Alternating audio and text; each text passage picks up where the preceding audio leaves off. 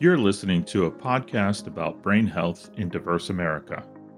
The goal of this podcast is to inform listeners about the latest research on healthy brain aging and risk factors leading to cognitive impairment and dementia. While the scientific community knows that aging affects brain health of Black, Hispanic, and European Americans quite differently, we still don't know the why and the how that this happens. This podcast will closely examine healthy and unhealthy aging in America as we discuss themes especially relevant to Black and Hispanic Americans.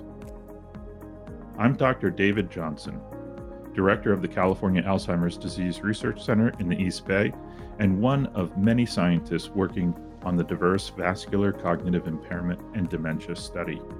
This podcast is a production of the National Institute on Neurological Disorders and Stroke, the grant funded Diverse Vascular Cognitive Impairment and Dementia Study, and the UC Davis School of Medicine. This podcast is produced by Darling New Media Podcast Studios in Sacramento, California. Thank you for joining Brain Health in Diverse America. Today's guests are Rebecca Alfaro and Jennifer Vargas. Rebecca is a research coordinator at the UC Davis Alzheimer's Disease Research Center.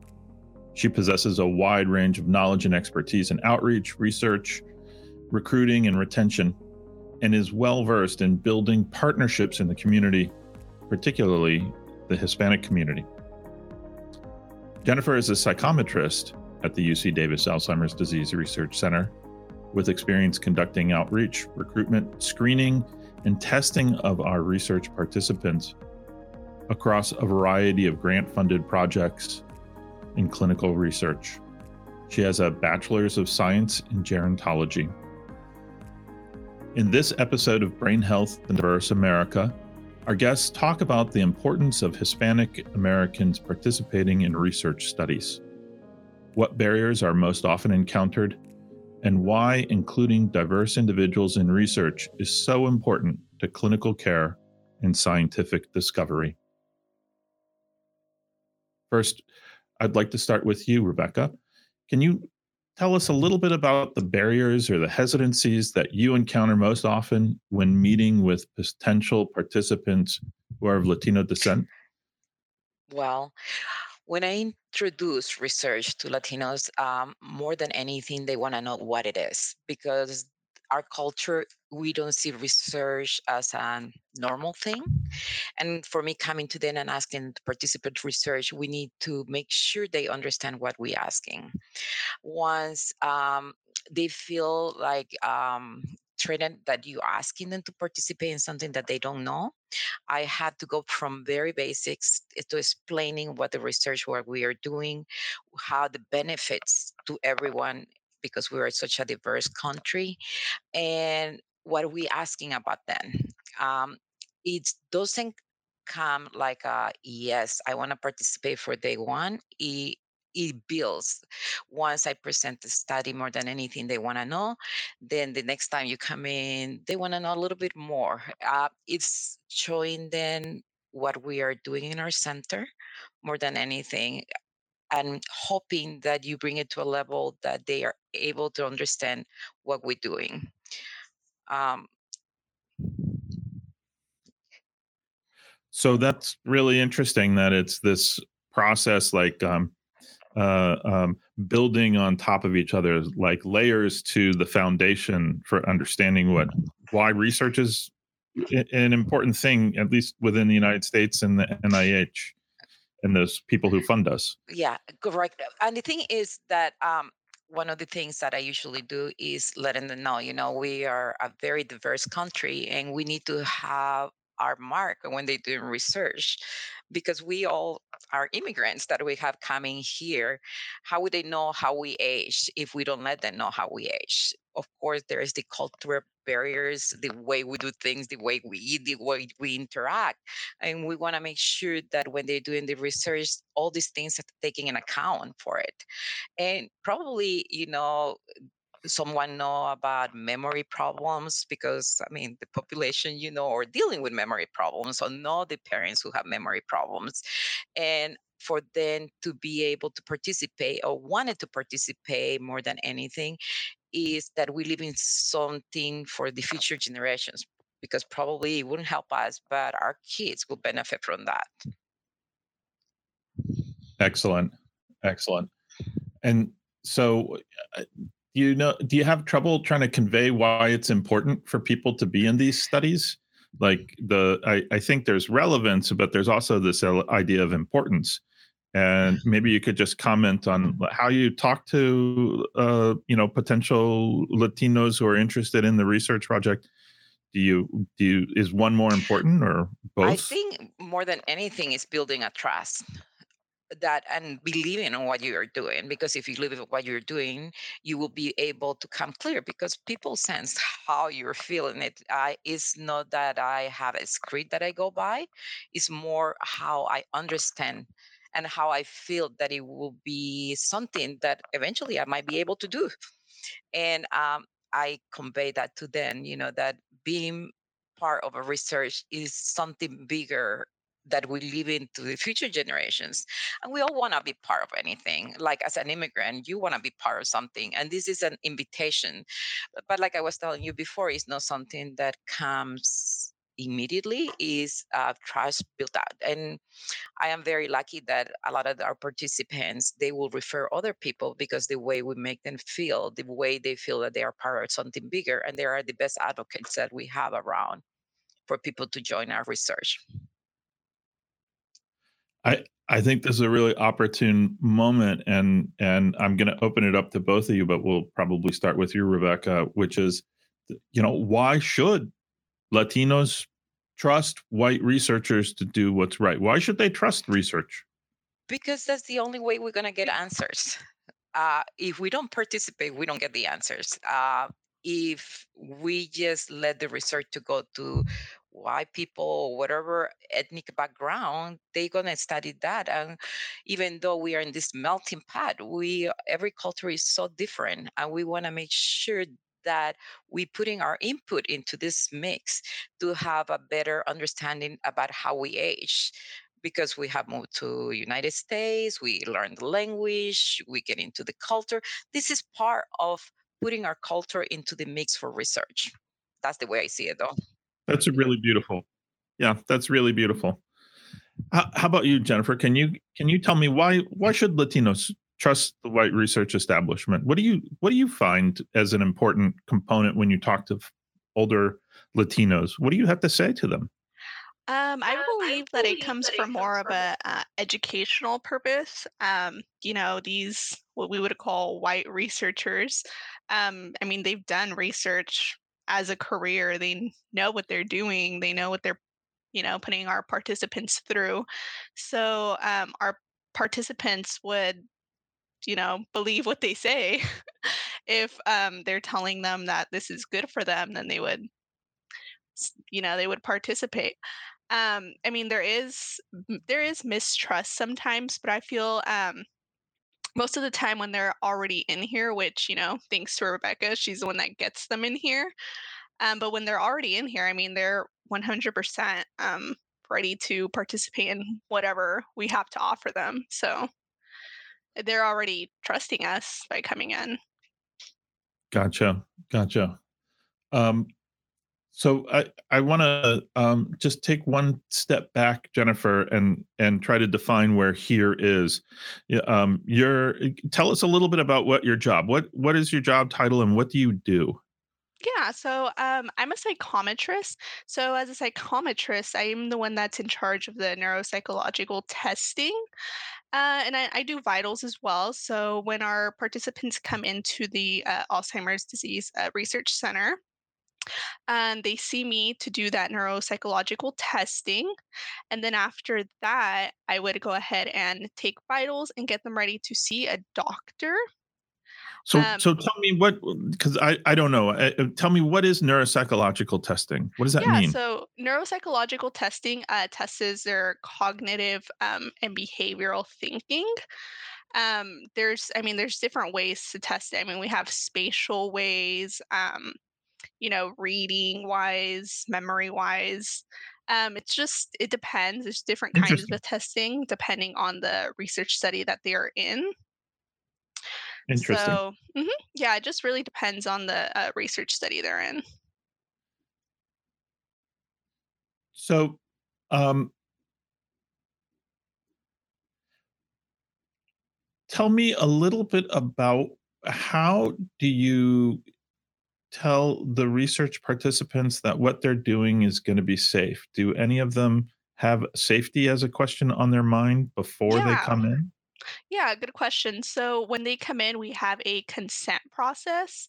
So when we read that consent process to them, uh, one of the paragraphs on there is stating whether it's safe or not. Um, we the procedures we do are safe. However, there's always that giving them that benefit of the doubt that if something were to happen, um, they can always reach out to us, the um, doctor um, or you know somebody that's going to um, give them emergency care right away. Um, that i mean that doesn't really happen but you know you never know. So it is safe though uh, we do i mean let's say um, for some of the research studies we do, uh, we do blood draws or MRIs. So there can be some risk with that, but we do take a lot of precaution um, and we do ask a lot of questions before they do any of that. So it sounds like a blood draw. That sounds like something you would get at your regular doctor's office too, or go down the street to the lab to get some blood taken from your arm. What's an MRI? Uh, an MRI is a imaging of the brain. So that we use just to make sure that um, everything is good on those scans. Uh, if anything were to come up, of course, we, if they would like to know, um, we let them know. But yeah, it's just imaging of the brain. That that sounds kind of nifty that you could look inside somebody's skull and see their brain. Um, uh, hey, um, Re- Rebecca, tell me, uh, do you when you're out in the community and you're talking to the older adults about the study, are they worried about safety? Are they Yeah, worried yeah, they, about? uh, that's that goes with setting the expectations. Uh, They worry about what we're gonna be doing. I think once we're recruiting somebody, we need to make very clear every step of the way and that's the way i do it. It's like okay you're to be coming in and we're to go be going over the consent because i want you to understand because i give them like a an idea what what the study is about it you know and i said once you do the consent we're going to ask you permission to draw your blood to do an mri the blood drawing is going to be done in this place you know we don't give you this results from the blood draw the mri is going to be done in this place and we just want to make sure that when you have the mri you don't have any metal in your body um, they ask you what an mri is and you go well this is a tube you know you go in is if you're claustrophobic, maybe you want something to take in there to relax. I have take one. You will be hearing this noise. It's normal. It's not something that you worry about it, you know. And this is a tool the the PIs use to get a diagnostic to see how we age. Um, also, we tell them about the neuropsych testing. It could be tiring, it could be long, it could be the questions might be silly, and don't you don't think that they will make a difference, but they do make a difference because they are testing different part of the brains, the way we act, the way we assimilate the information uh, once you have the whole evaluation, you know, we will f- give you some information of the findings. You will be seeing a doctor. The doctor will be uh, doing a physical to see how you're doing. Um, regarding any medical issues and then we will send you a letter with the findings. We don't get you any results for the blood work but for the mri and everything. And then the first time you come in here we're going to have this is like a baseline. It's going to be what we're going to be building because this study is not just for a little while. We want to keep building and checking to see if there's any change from one year to the next and usually with that one um, they relax a little bit more a lot of times that is not even enough sometimes they will say let me talk to my family members i have had people who want to participate that I have a family member calling me and asking me, what are you planning to do to my parents? You know, because we, we tend to be very protective of our parents too. And I go again, giving them step by step. And um, in that way the uh, when they come in and they are ready to go they know what to expect and they are not so scared and they don't think it's something dangerous. It's very interesting that in our culture the medical field is like uh, above everyone you know and in here when we come to the united states we tell them you can talk to the physician. It's one-on-one. They're in here to support you to make sure that you're doing okay. It's not what they say it goes. And that's something that is like teaching them how to speak, you know, to the physician in a way that they are heard. And they love that. I think that sounds really um, marvelous that there's this cultural guidance that you give them. Like, here's here's how things you might think they are. They're like this, and back home in Mexico mm-hmm. or Central America or wherever the Caribbean, and but it's a little different here. And you know, th- these are the this is the type of way that we do things here now, which where you can talk and ask questions, and everything is game for understanding and you know seeing. That's I, that really tickles my fancy for some reason. I think that's kind of neat as a cultural guide. it, it is because at the same time, it's a power that they had never experienced. And I think that's the success of recruiting Latinos in here because they are able to talk one on one at the same level, you know.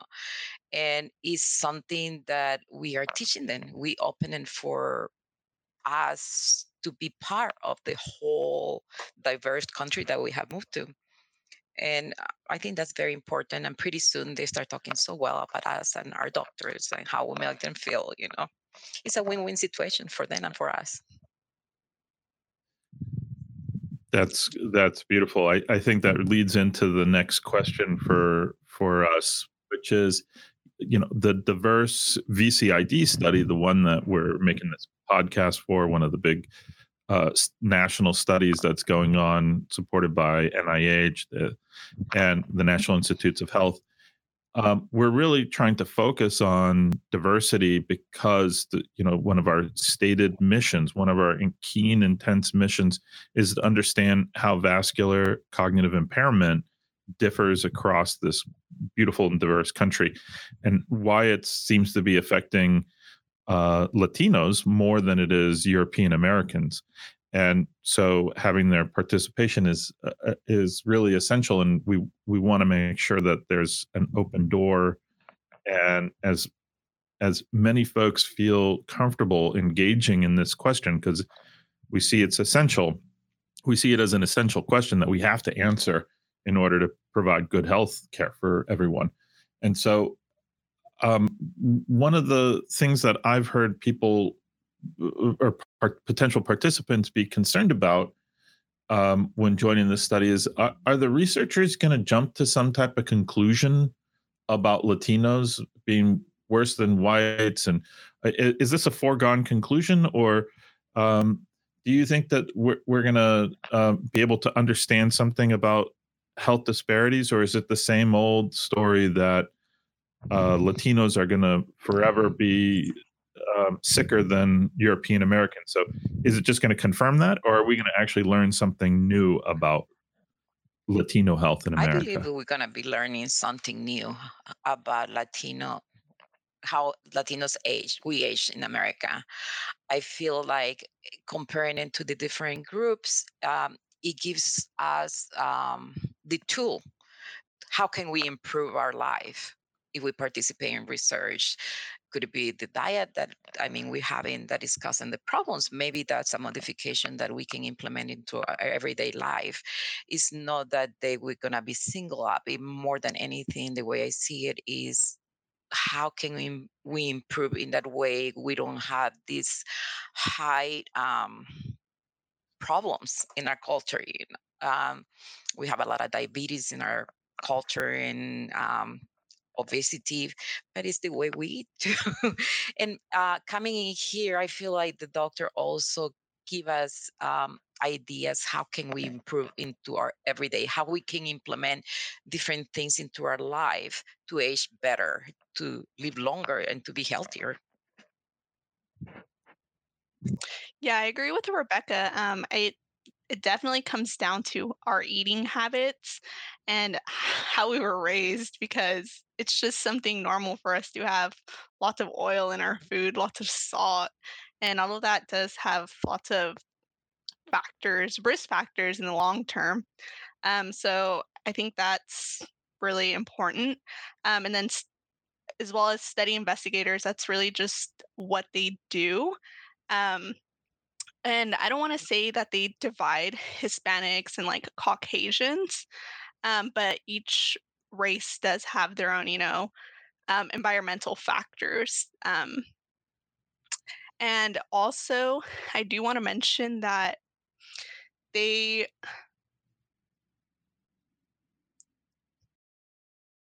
sorry, I it totally ran through my mind. That's okay. That's okay.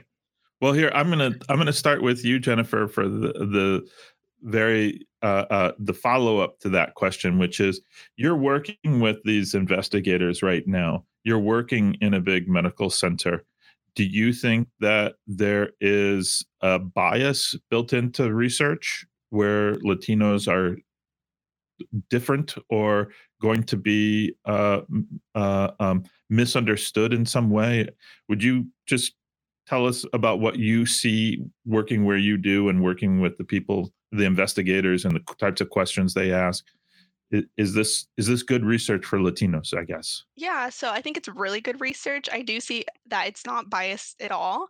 Uh, it may look biased at first when you look at statistics but um, as far as the statistics you don't really see that um, in the background. It's really hard to recruit um, hispanic um, Hispanic Latino Americans, just because you know backtracking to the whole trust and stuff like that.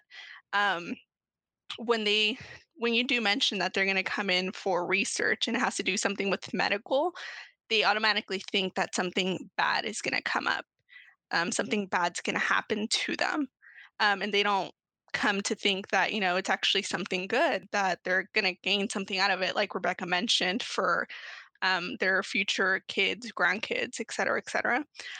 Um, so I think that there's no bias at all. It's just really about recruiting more Hispanic Latinos. Um, and then, you know, maybe statistics would go up more. Um, it wouldn't look as biased. So those are the that's a, a neat idea that um, you it, let me let me confirm what you're saying that finding problems in a community or in a population is actually a good thing because then we can focus on how to fix problems. Yeah, exactly. Yeah. So if we get more research on Hispanic Latinos, we're able to find more problems and, you know, that could lead to fixing some. well, mm-hmm. I Rebecca, do you think this is good research? I think it's a great research. And for me, it's being part of something that we have not been part before. Um, the only way people who is doing the investigation is going to understand if we participate.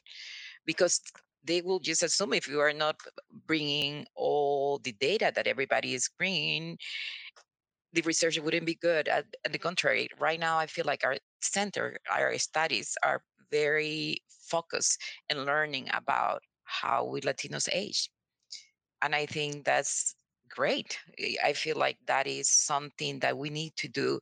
And maybe we will be the first generation that will get more into research. Hopefully our kids and grandkids will be more involved in it because they we we paving the way for them to understand research and be part of research we have in here in the center people who their parents came in here and now we start seeing their kids getting enrolled into the research and to think that the parents paved the way for them to be involved is kind of great. I think um, I, I feel like it's a great thing to be part of the research and it will help future generations and everybody who's around here. Excellent. Excellent. Well, I really thank you guys for being part of the podcast for diverse diverse America. Um, It's a real pleasure to talk to both of you. And I learned a lot today just listening. And I really appreciate that. So thank you. Thank you, Thank for, you having, for us. having us. Thank you for listening to Brain Health in Diverse America. Follow us on Apple Podcasts, Spotify, or wherever you listen to podcasts. You can also listen to our show by asking your smart speaker to play the Brain Health in Diverse America podcast. And please rate us on your favorite podcast app. Brain Health in Diverse America is brought to you by the NIH grant funded Diverse Vascular Cognitive Impairment and Dementia Study and the UC Davis School of Medicine. To learn more about participating in our nationwide Diverse Vascular Cognitive Impairment and Dementia Study, click on the link in the episode description. Any questions or comments, please email us at diversevcid, all one word, at ucdavis.edu. And thanks for listening.